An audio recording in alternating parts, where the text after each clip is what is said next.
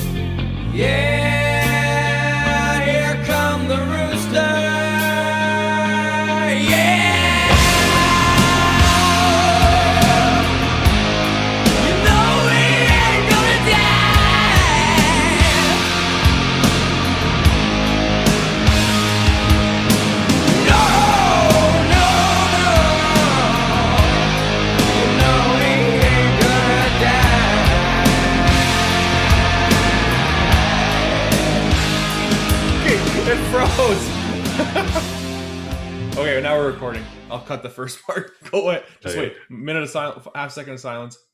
Hey, everybody. Uh, welcome to Dairy Meets Beef Weekly Podcast. My name is Lance Nielsen, and I'm joined with Jake Vermeer, and we are ready to bring you another good evening of, of uh, dairy and beef cattle talk. How are you doing today, Jake? Good. I got my shorts on. It's a summer, nice summer evening on April 15th. Can't get much better than this. It is a beautiful evening. We're just out, uh, just before we started this podcast, my wife and I went out, took a tour through all the calves, and that's just, it's just beautiful. The robins have came back, and you can hear them Mhm. chirping, and it's just, it's really, really beautiful. It was a very enjoyable evening. Yeah, definitely. Um, uh, I can see the setting sun right now. It's nine o'clock while we're uh, while we're recording, and that that makes the biggest difference. I always find you start feeling getting way more energy throughout the summer and the spring. Just an automatic uh, boost to your energy levels. And I see the same with the cows. Actually, cows always produce more milk in the spring, and it's just a natural cycle of the cow. You just daylight hours get longer. You start seeing it end of February, beginning of March, and cows start producing more. So it's always good. And the bulls become big jerks. They get, the days get warmer. You know, bulls, You sit in there all, all, you know, fall and winter, and they're really not that big a deal. Boy, you get to this time of year, and they're looking for love in all the wrong places right now, and a little more difficult to manage and keep away from everything. But So Yeah. do you do you have to manage them regularly, like on a daily basis, or I I always just thought it's, bedding, feeding, and and making sure they Well, don't just- hurt themselves. just keep them away. You know, if they can start, like I turned, I let the cows out of uh, kind of enclosed area and let them more out to a little bit bigger pasture. And I, I was over by the bulls after I did that, and the cows started kind of walking. There was, there was a good quarter mile still between them. And those bulls, they caught a look of that, and they're looking over the fence at the cows, and they're just they they it caught their attention. And uh, you just got to make sure your fencing's good. They're they're ready for action. So.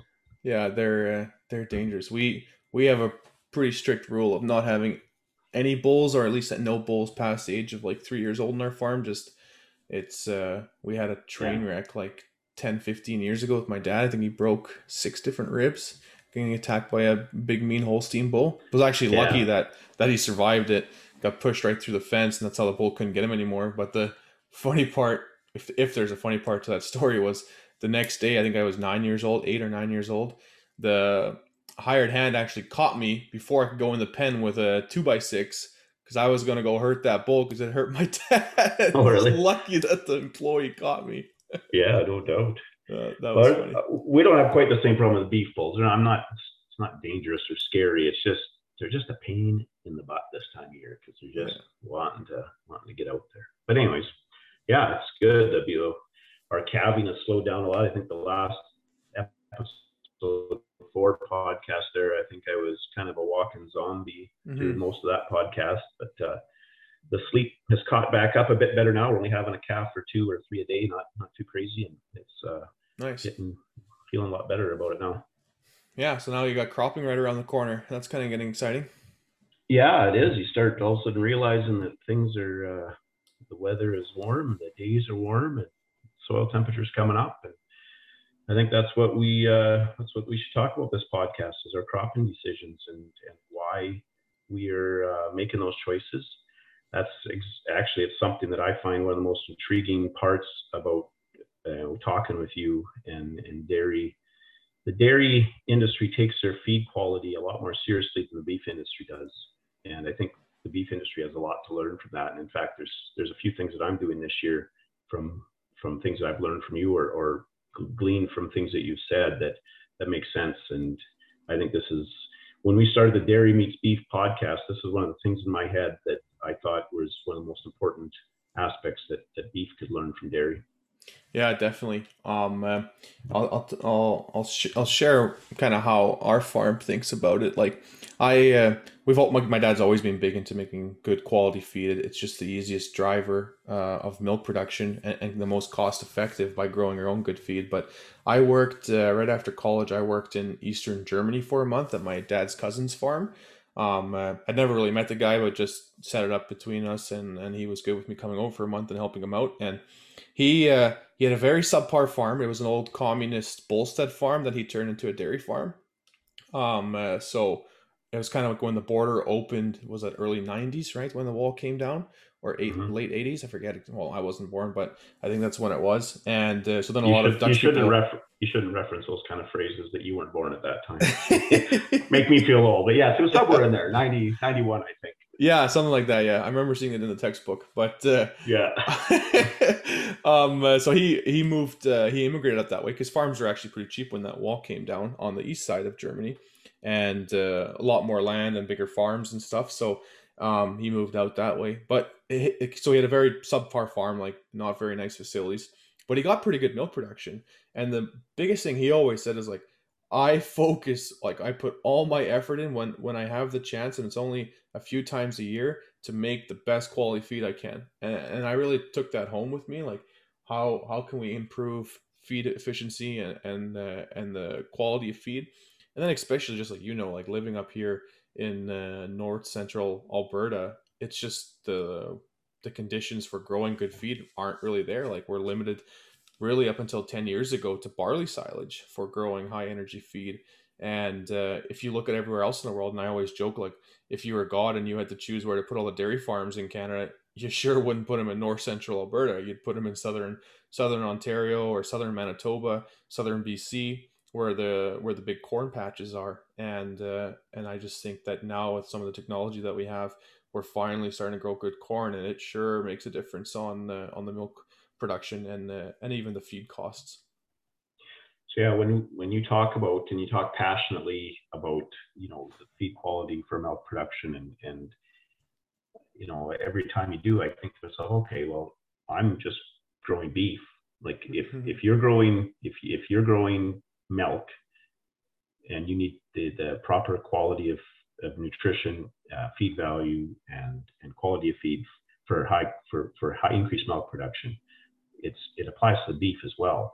And I think beef, especially cow calf guys, have taken too much just you know whatever it's cow feed. You you cut it late, you get a little rain on it. You know, I, I don't think there's the same level of, of concern. And so then we get to a year like this where barley is incredibly high to add to the ration Mm-hmm. and it becomes very more apparent that you know maybe if i would have made a different cropping decision or maybe if i would have made a different timing decision even for your forages if i would have made a different timing decision and cut earlier and maybe spent that money to wrap it in plastic because i had to cut earlier and the weather's not good in june or something maybe that still pays for itself because you know if you don't have to buy barley you know barley when barley's seven dollars that that's that's a big deal Yeah, definitely. I'm just gonna sneeze here. Well, I'll let you sneeze, but we can talk about, you know, our our timing. Not it's not just crop, uh, the crops that we plant either. I think it's also the timing that we use or that we that we harvest it at. You know, uh, again, the cow calf guy in Alberta.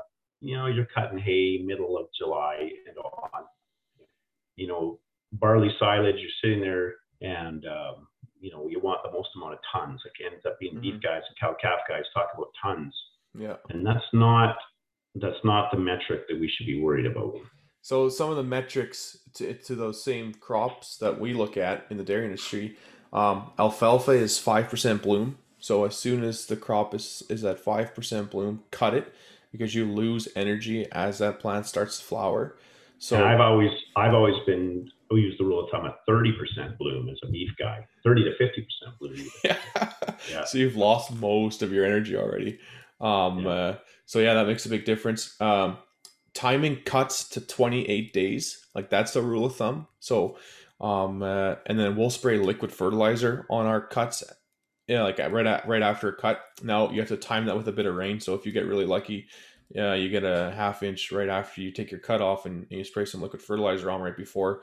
That makes a huge difference in getting that regeneration um, uh, for the next cut getting your crops off quick.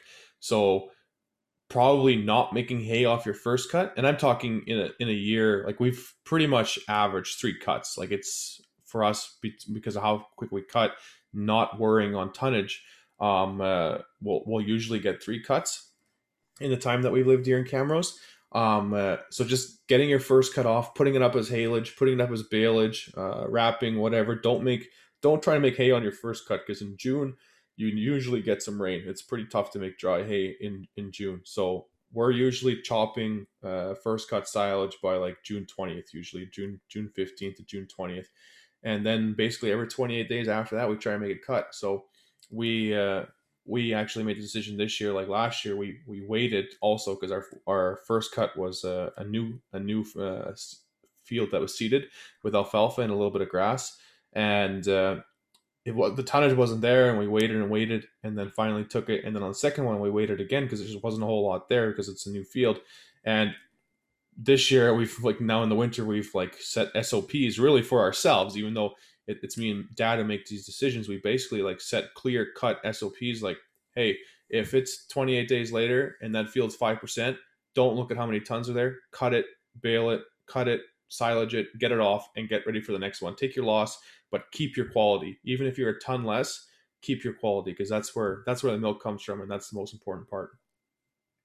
Yeah, and that's that's just contrary, so so much contrary to what I have thought in the past. You know, you're always always the metric. And yeah, so this year I'm going to take a page from your guys' book. I'm not sure how it's going to apply as much. You know, you are in a wetter area. I'm farther south than you. Mhm. Yep. Um, you're not. You're an hour north of me. You definitely have a deeper topsoil layer, a nice black loam topsoil layer, and you get more moisture than we do. Yeah. With that said, though, I, I'm not convinced I'll get a third cut, but I do plan on taking it as uh, haylage in June, wrapping it, probably bale it and just wrap it, tube wrap it or whatever, and then yeah, be ready for a higher quality second cut. But even that first cut is going to be better quality than my mid-July trying to get it dry first cut, right? Yeah. So, you know, I, I win on both accounts, and and you know, I was fortunate enough to put up fairly good quality barley silage this year, and then when barley started getting pretty high, and I used up all my homegrown barley, I wasn't too keen on buying much more, and you know, we found some pretty good ways to make a ration without any rolled barley, and if I had some high quality hay to add into that, it would have been a lot easier. Yeah, definitely, and, and just keeping the weight on those cows during those cold months without having to add the rolled barley in there. That's that's where you guys can keep your feed costs down significantly. Yeah, you bet. So what crops are you what what uh, annual crops are you growing? So growing a lot of corn this year. Um, so for those that don't know, we uh, we seed uh, about eighty percent of our corn underneath biodegradable plastic film. Um, uh, so we're going to continue that. This will be our uh, third year doing it. I think third, no, fourth year doing it actually. Um, uh, so that's super exciting. Um, uh, we last year we had the best corn we ever grew, like uh, hands down. We're sitting up in the 1.7 NEL range at averaging over 30% starches on, on all of our corn silages. So um, those are some pretty phenomenal numbers, and those are really driven down our feed costs. Our feed costs are sitting almost a dollar lower a cow a day than they were last year at this time. Um, so that's massive uh, efficiencies for us. And a big Wow. part of that, and I think this would apply to the beef world eventually, is earlage. So we're uh, we're chopping uh, the ears or the cobs out of the corn plants. So we basically attach uh, a com a corn combine header, like with those fingers, onto a chopper, and they pull the cobs through the chopper and push the stalks and the leaves down, and then chop that up. So we get about usually seven to eight tons, so roughly forty percent or fifty percent of the mature crop, and we pull that through the chopper, chop it up, and we make high moisture corn silage, or yeah, corn, uh, corn grain silage, basically we call it, and uh, that works really good for us because that runs up in the 1.9 to almost 2 NEL. Um, and uh, I think dry corn grain from a combine is about 2.1 NEL. So we're really close to, to dry corn. And for us up here in north central Alberta, like we're just never going to make dry corn grain. It, it, you might get one year out of five with the plastic where we'll be actually able to combine corn. But for a dairy or for a, a livestock farm that doesn't need to market corn grain, it's not a big deal. Our cows will consume that anyway, and sure, we'll have a bit more moisture in that silage, but uh, to the cows, it makes no difference, and for the ration, we'll we'll equate for it. Um, uh, and that alone has driven down our price, especially this year where commodity prices are up. So you're talking about your barley prices being up, corn prices are up just the same. Like we can usually buy corn grain in for about 270 delivered into the yard. And I think right now our last loads we're buying in are like 350, 360. So that's a huge difference. And the earlage costs us about $200 a dry ton to make. Um, uh, so that's at 85% dry matter to uh, keep it on the same playing field as, as corn grain. So we're, we're talking like $150 cheaper than what we're buying in corn grain for. So that's that's where a lot of our efficiencies and, and uh, uh, pushing down the feed costs has come this year is because we're able to grow our own earlage on farm and make our own corn grain basically. So that's my plan. I'm growing corn for the first time this year. I'm not growing it under plastic because that machine is that you guys have is not, you know, very readily accessible. Yep. That's a, that's a step I do want to take one day. But I'm just going to plant corn more traditionally. It's my first time doing it, and I also plan to do earlage, and that is not something I've heard any other beef guy do. Yeah. Uh, beef farm do, but that, that is the plan. The only caveat to that will be finding a custom operator that has the, the combine header to make the corn earlage. I've talked to a couple and they don't have them. One's willing to maybe buy one or, or get it figured out. But, uh, you know, then I, then I plan on turning the beef cows in, you know, in that November timeframe and they can eat the rest of the stalks, which don't have a ton of nutritional value. I'll have to supplement, but they'll be able to clean them up, I think. Yeah, And, definitely. Uh, yeah, that's, that's, that's my plan right now. That'll work. That'll definitely work good because we look at that. Uh, we looked at that the refuse that stays behind the the stalks and the leaves, and we kind of said like, yeah, do we do we we don't have our own chopper either. I think if you had your own chopper, you'd run back out there and go chop it all up, but we don't have it, so we're running at eight hundred dollars an hour for a chopper. It's just you're not going to go out there and, and chop up heifer feed basically or dry cow feed. So uh, we left it laying too. It's great organic material. I mean, it definitely has value for the soil. Like when you're putting seven ton back into the soil, I mean that's that's pretty big for the soil too. So, but running your beef cows out there and getting them to scavenge for what's left, that that'll work awesome. Um, uh, I, I definitely think it's it's it's the future of of Western Canadian uh, corn production. This, this plastic, um, uh, and I know um, we're actually like the Alberta distributor for it, but uh, I know that uh, they have a prototype coming out or it's being demoed right now in, in Ireland and England. But uh, we'll be, be able to actually cover only one single row of corn versus the double. And that should decrease the cost by about 30% because now we're covering 30% less of the field. But that will also increase the uh, productivity in a single day. Right now, on a six row corn seeder, so three rows of film, we're only really like seeding on a good day 50 acres. So it takes a long time and a lot of manual labor because you got to go out every uh, 3.75 acres and change 360 pound rolls. So i mean it's a lot of work. Um, uh, but now when we start putting uh, six 1.25 acre rolls on these planters we'll be able to do almost nine acres before we have to stop. So that really should increase our days to 75 acres, um, if not more, and that'll make a big difference for farmers across uh, Western Canada. Yeah, that's and those those machines, those are developed in Ireland, were they not? And and Yeah. the, you know the fields are just not the same size as they are in Western Canada. Yeah, And exactly. yeah, trying to make it applicable to the field size and distances here is taking going to take a little bit. And I do think that while I did say that we're it's going to be like once in every five years that we'll make corn grain, I was down at Pioneer last year in in Lethbridge at their uh, research facilities, and there are flint varieties, like uh, varieties that are meant for combining, that are pushing down towards the eighteen hundred heat units. So you combine that with film, and like we're not far away. Like we're probably two three years away from from finding a variety that on average will give us corn grain um, on a yearly basis. So that that's pretty exciting. Um, uh, definitely excited about that possibility. Yeah, for sure. That'd be massive. It would be. So apart from corn, then you still feed. You still plan on doing barley silage. I'm I'm guessing. Yeah, so it's it's a it's a hot topic at the moment because barley like we do we do uh, still uh, combine barley and, and feed a certain percentage of barley grain to the cows um, just because growing it ourselves is cheaper than the corn grain and we've only made so much earlage last last few years so we haven't fed um, uh, as much earlage as we probably could so I guess the question is why are we not seeding more earlage well yeah that's a question we'll we'll slowly answer over the next couple of years and build our inventory up um, it's still a relatively new product. It's only the second year we fed it, so to go all in on it is still a bit uh, a bit crazy, I guess, because we're a farm that definitely manages our risk um, on the scale that we are. But uh, So you're saying I shouldn't go all in on the uh, earlage uh, on my first year on my beef farm because I've uh, I'm pretty excited about it, but maybe I should be looking at managing my risk a little more and only doing half of it as earlage and half of it as corn silage. yeah, you just gotta gotta see what works for you. Like whenever we do things, like we, we definitely will push the envelope and, and do things that are that are risky, but yeah, you always want to have a backup plan. So I definitely wouldn't go 100% um, because you don't know how it's going to feed, you don't know how it's going to turn out, and uh, barley is a is just a very stable product. Now, the reason why we've gone away from barley and towards corn is just barley has a ceiling and it's it's a much easier ceiling to reach, but it, the ceiling never goes up. And corn, while the average is probably yeah, without plastic, the average is probably a bit lower than the average of barley uh, on the silage basis.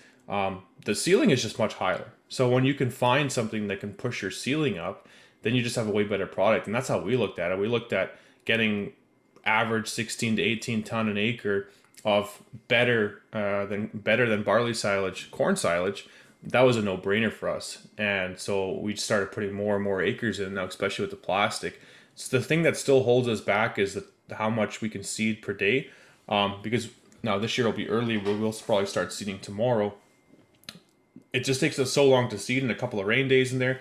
By the end of the season, we're seeding plastic around the same time people are, are starting to seed corn. So then the advantage is still there, but not as much anymore.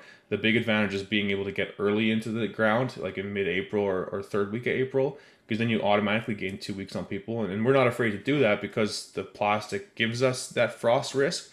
Um, uh, so I think that when we go to single row um, plastic, that will a it's a cost saving, so we can afford to do more. Um, uh, but also just seed so much faster and make it easier. I think we'll start seeing a lot more uh, corn silage uh, and just build our earlage inventories and try to uh, feed more and more of that product. They don't make a 12 row planter. There's six, there's six row where they max out. I think they'll come. Like you said, I think it's a company that's still working on uh, really what they what they need to do is is and I think it's not quite possible, but uh, enough time passes they'll be able to develop it. But you really just need an application that seeds behind a conventional corn seeder. So you go out and buy your 36 row corn seeder from a from John Deere, and you just attach their rolls onto the back end. I mean, then then then we're going right. Or seed with your conventional corn seeder and then come in with a plastic applicator afterwards. and that way Yeah. you don't have to worry. You just go out and seed an entire quarter, and then that plastic machine comes in behind, and then you only have to focus on on the plastic and maybe some herbicide application, but the fertilizer and the corn are all being put down by the conventional seeder. So there are definitely options out there, but for for the time being, this is the only way. And I think that single row is already a pretty big step in the right direction for us and out here in the big country. Yeah. But uh, we do uh, we do feed barley silage. We feed it to the dry cows, uh, heifers. We still need air quotations beef quality feed for our uh, non-lactating animals. Um, uh, so we're we're still growing barley silage. I think I think this this if this year is another good year and we can really grow our inventories, I think next year is the year where we seed probably some 80, 90 day corns and then go for 20, 22 ton an acre uh, corn silage with no cobs, basically. So seed massive heat unit corn varieties. No, we won't get any cobs, but then just basically, uh, uh, yeah, grow high digestible forages or fiber forages that are good for for heifers and for dry cows. So if you grow and did did earlage on on you know uh, uh, some of your corn, and then you did what you were just saying, go for the the high heat units and get no no cobs, but you're getting the you're getting the tons. What um, do you think that's more? Do you, is that going to be more economical than finding that happy medium corn variety that's giving you both? Yeah, definitely. Because on the dry cows and the heifers, we don't want the energy. You you want a, a one four NEL with a uh, what's a like a twelve percent protein, uh, but then the tonnage, right? So then we're looking at feed efficiency and feed costs for our non-lactating animals, especially heifers. It's just basically how how cheap can we feed them while maintaining the same growth rates. And and by barley silage, you only ever really get eight nine ton an acre um, uh, for for a good barley silage. And if you can get 16 to 20 on a corn silage, that alone is a huge cost saver, right? So that Yeah. those are some of the things we're looking at. We just we haven't summed up the courage or had enough crop rotation to put in a quarter of 90 day corn with the sole purpose of making heifer feed. And I and I say that jokingly because we were talking about how our farm really values uh, like uh, quality of feed now you're opting out to make non-quality feed which is still just as important but it's like a it, it's a mental decision to make bad feed and we've always struggled to make good feed so we always end up with bad feed so now it's like we're always making good feed now we have to try and make some bad feed to to make cheap feed basically ever explored? So this year, I don't think I'm going to make any barley silage this year. I'm growing some barley to combine, but I'm actually planting white wheat. Soft white wheat is my silage, Hmm. my cereal silage variety.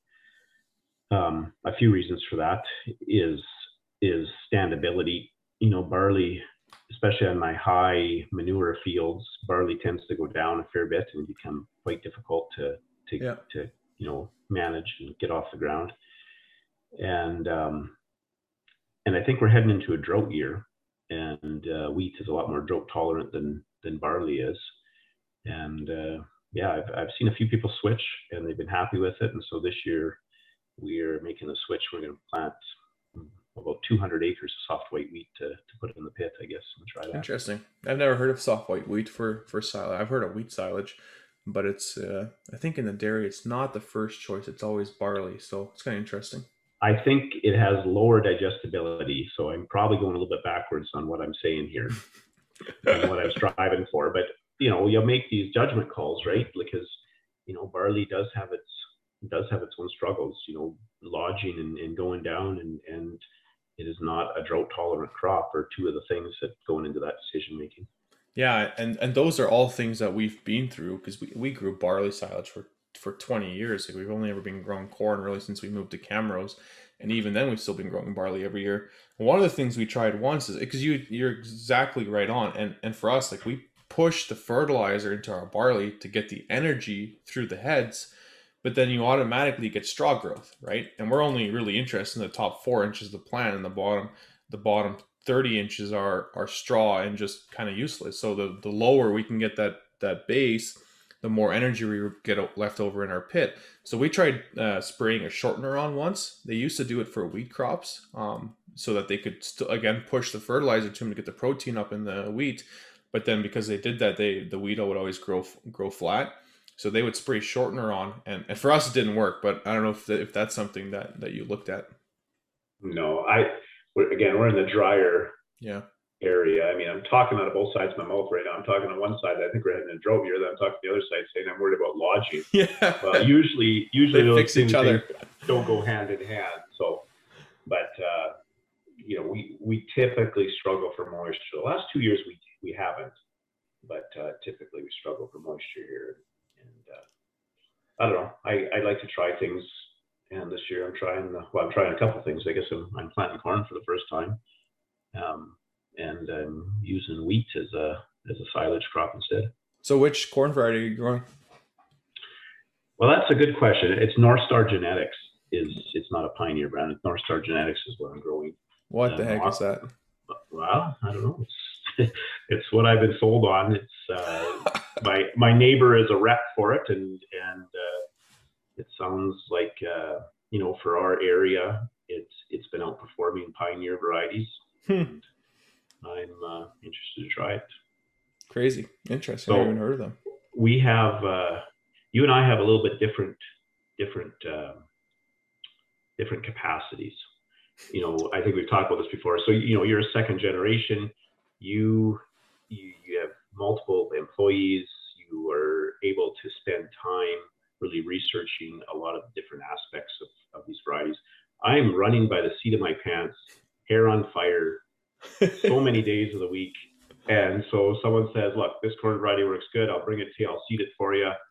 Oh, sounds good to me. Let's do her. yeah, I can respect that. There's Yeah. there's a few things, and and one day maybe if one of my kids join on the farm or whatever, I look forward to where there's a little bit more time. and It's not not hair on fire, trying to keep your head above water all the time. But but uh, yeah And I, I already know the answer to this, and and I, I will res- I respect your answer. But is it not cheaper to have someone hired in to do the running around hair on fire, and you sit and make the decisions that could ultimately have a bigger impact on your business? Might be.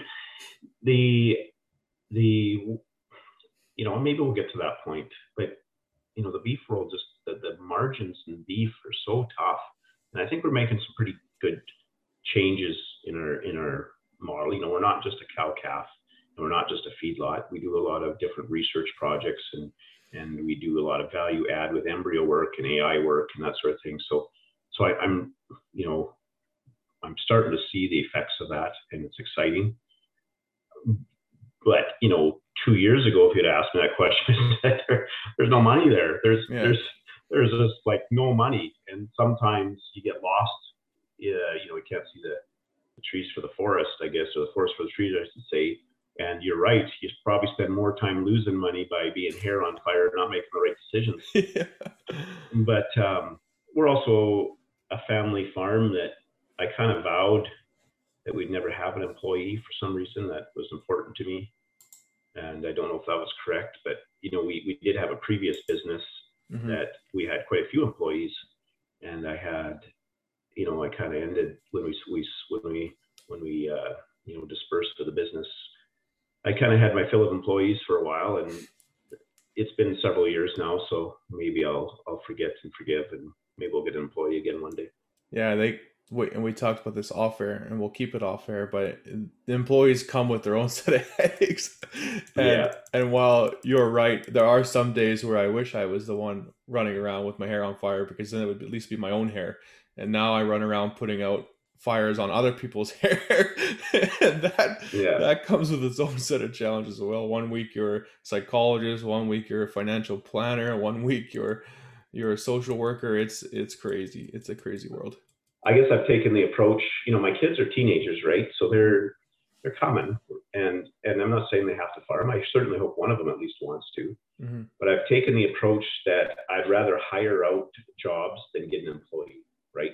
So I could hire somebody to do my seeding instead. Then I don't have a tractor payment, repairs and maintenance, fuel. They come in, they do my seeding. I don't have to worry about it. Yeah. I, I've taken that approach instead. And then if, you know, this find that we're too busy. Well, we better figure out what we need to, you know, we better figure out that that item that's 80% of the work and only 20% of the profit and start making ourselves more efficient rather than just adding more expense.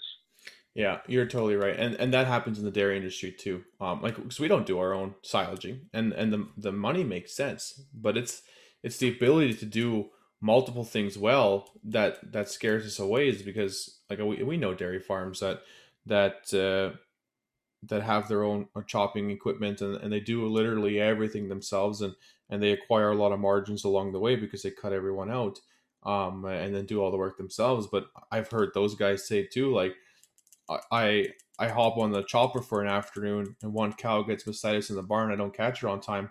I haven't made any money, or I've just made different money that day. So yeah. that that's how we look at things too. Like I definitely agree. Like we we have our manure uh, hired out. We have our uh, custom chopping hired out. Um, uh, but I think at a certain point when we get to a size where we can have the employees to do those things as well, where you have your own outfits inside your own farms, then that's something that we'll look at. But yeah, there's definitely something to be said about maintaining quality in in a small amount of uh, parts of the farm instead of having mediocrity across many parts of the farm. Yeah, I kind of view, and who knows when the time comes, but if if if one of my kids or multiple kids want to join the farm, I mean, one one area where I think we can logically expand into is is doing a lot more of our own grain work and maybe having more grain acres. I think that's a pretty natural, easy, you know, comfortable fit to start doing more of and, and more of our own work in that in that front. But yeah, it's uh, I'm still still probably quite a few years away from that. They need to finish school and go and find what they want to do for sure in life and you know go to college or something for a couple years. So yeah, yeah, no, definitely gotta let them.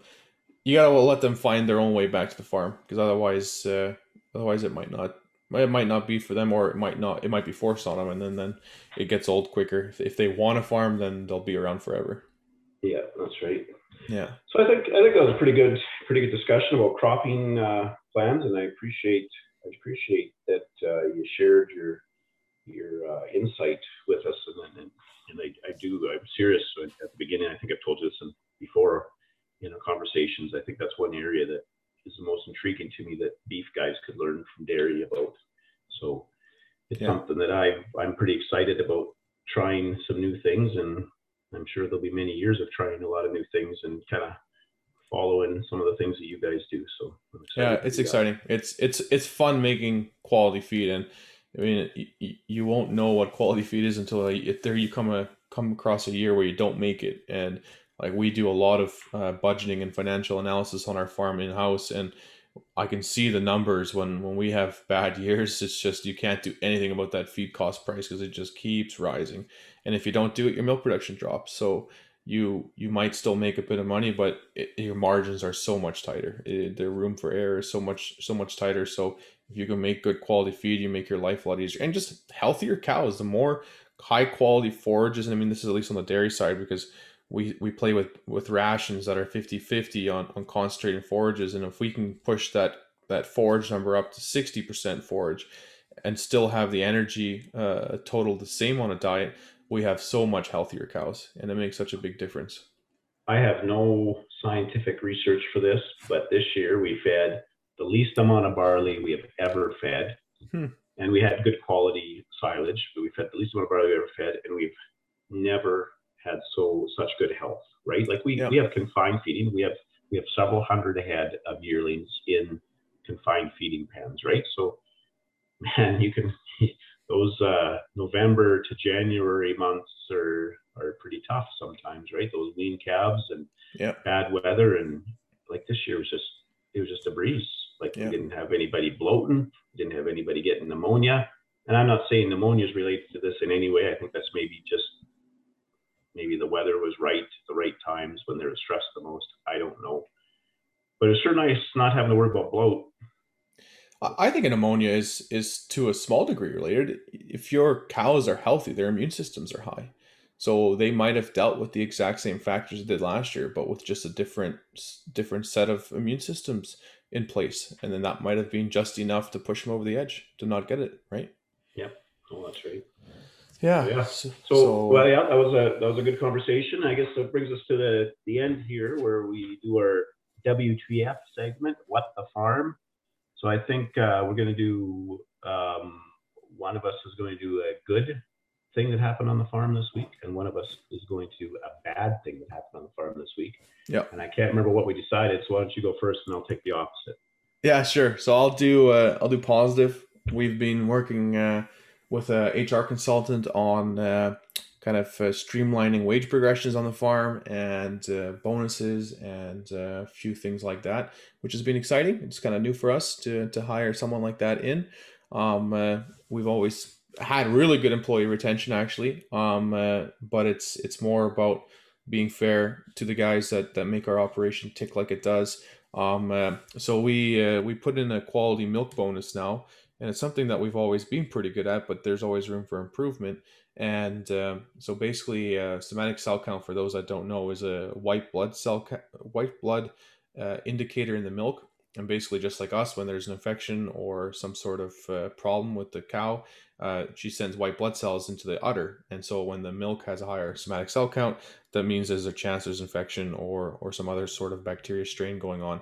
And so the lower our count, the better it is, basically. So Alberta milk has, I think, under 250,000 cell count. You already get a quality bonus to the producers. And then there's penalties uh, if any producer goes over 400,000 or the milk's not even accepted.